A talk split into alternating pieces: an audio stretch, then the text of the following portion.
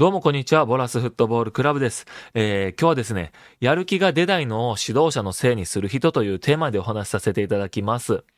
あの、何でもそうだと思うんですが、上手くなるためには、やる気ってめちゃくちゃ大切じゃないですか。サッカーだって上手くなるためにはやる気ってめちゃくちゃ大切だし、勉強だってできるようになるためにはやる気ってめちゃくちゃ大切ですよね。で、何でもそうだと思うんですけれども、やる気がないとできるようにならないと思うんです。でね、これはよく聞く言葉なんですけれども、やる気出ないわって教わる側が言ってるのを聞いたことありません？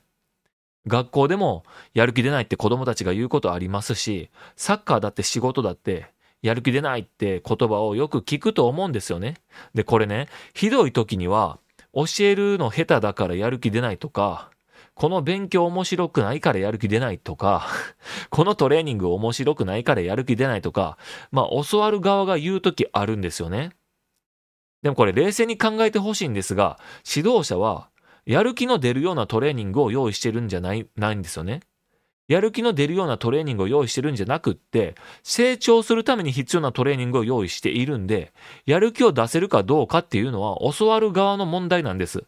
勉強だって仕事だって必要なことだからやるんであって、やる気が出るようなことをやるだけじゃ何の意味もないんですよね。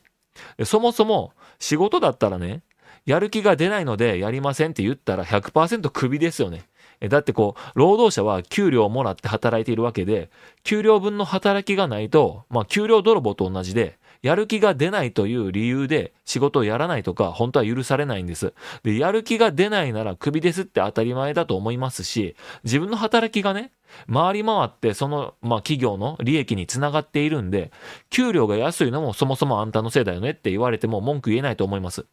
で、その給料に納得できないんだったら、まあ、辞めて新しい仕事を探すしかないし、まあ、今の仕事を続けるのであれば、経営者の言うことを聞くのっていうのは当たり前なんで、まあ、この辺をね、まあ、勘違いしてはいけないなと思います。まあ、話を戻しますが、やる気が出ないのを指導者のせいにしている時点で、まあ、考え方を改めた方がよくってですね、